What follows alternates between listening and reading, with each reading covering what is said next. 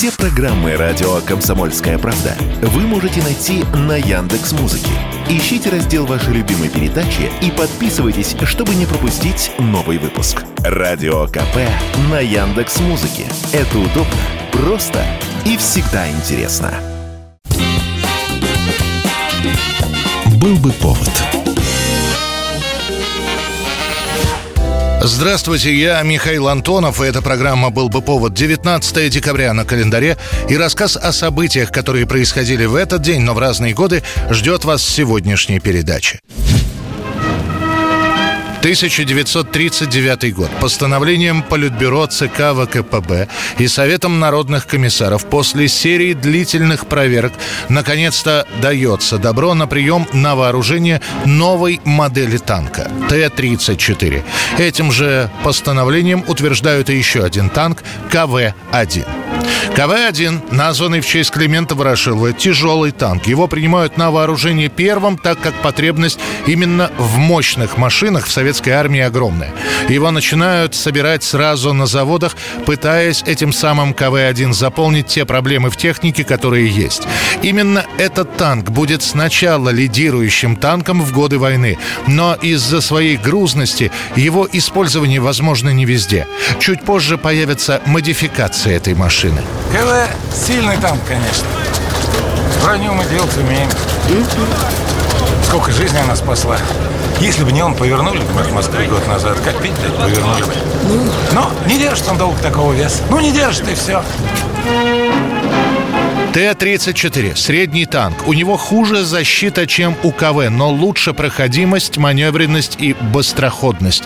Этот танк запускают в производство неспешно. Первые партии появятся лишь в 1940 году. Снабжение армии танками Т-34 начнется вообще весной 41-го. Более того, осмотр и добро на массовое производство Т-34 дает лично Сталин, которому покажут эти танки на Красной площади. Пожалуй, главным в конструкции танка было гармоничное сочетание его основных боевых свойств – высокой огневой мощи, надежной броневой защиты и высокой подвижности. Именно Т-34 становится одним из главных танков Великой Отечественной. А в знаменитом сражении на Курской дуге и КВ-1, и Т-34 будут сражаться вместе.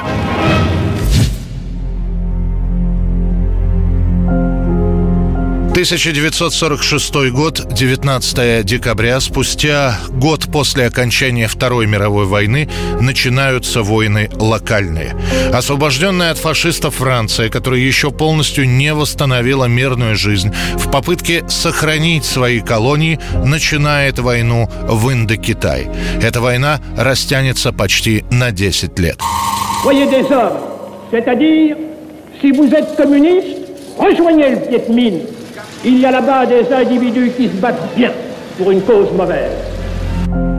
Основные события – это и сначала интенсивные, а после вяло текущей войны происходят во Вьетнаме, который уже несколько лет подряд переходит из рук в руки. Сначала французская колония, потом японская оккупация, далее английское освобождение и снова приход французов.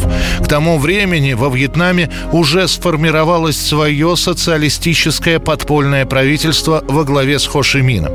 Они не желают оставаться под протекторатом Франции.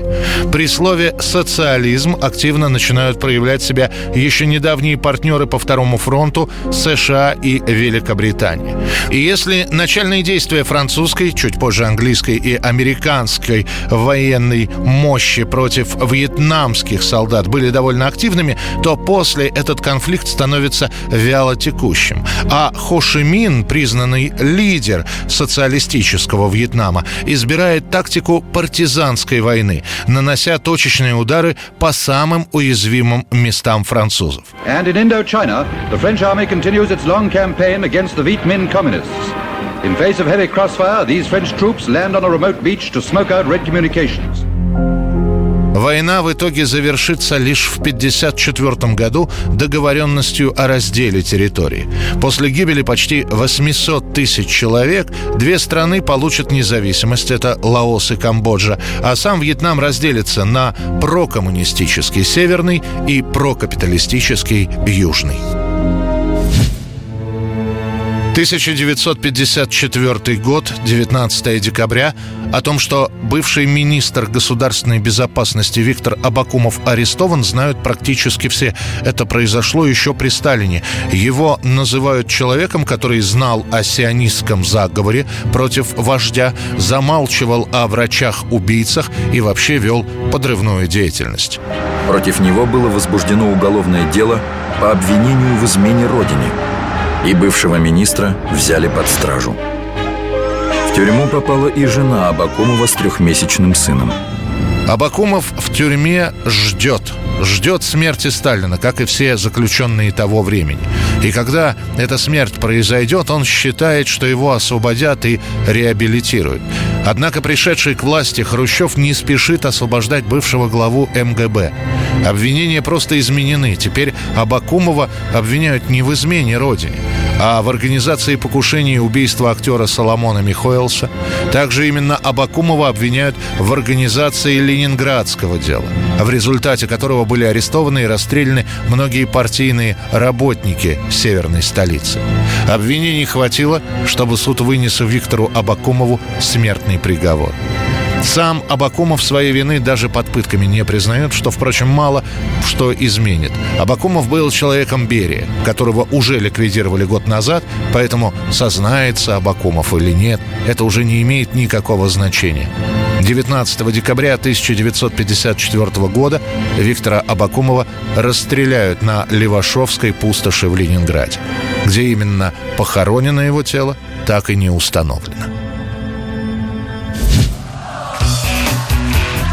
1988 год, 19 декабря, еще вовсю существует Советский Союз. Но уже никто не осуждает религию. Наоборот, любая более или менее значимая дата преподносится не только со светской точки зрения, но и с церковной.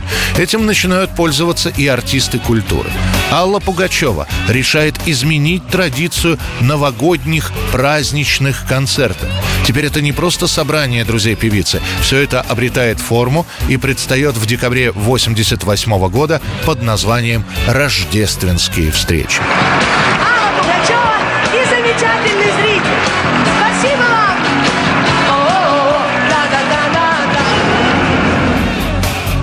Первые рождественские встречи идут больше недели, еще носят дополнительное название «Фестиваль песни».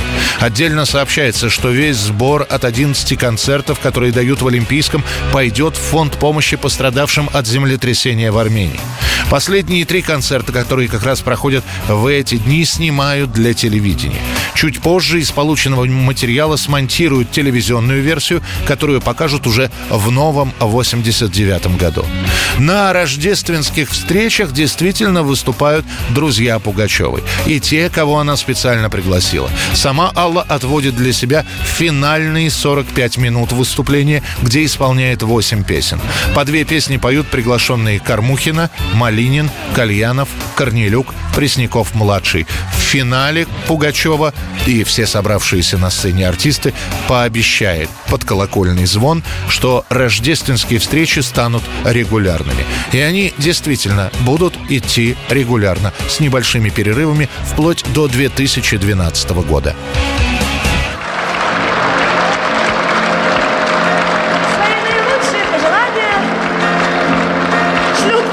Участники нашей программы.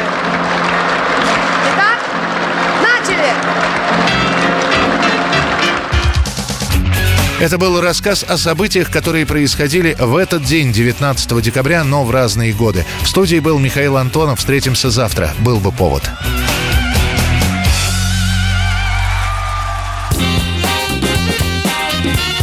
Был бы повод.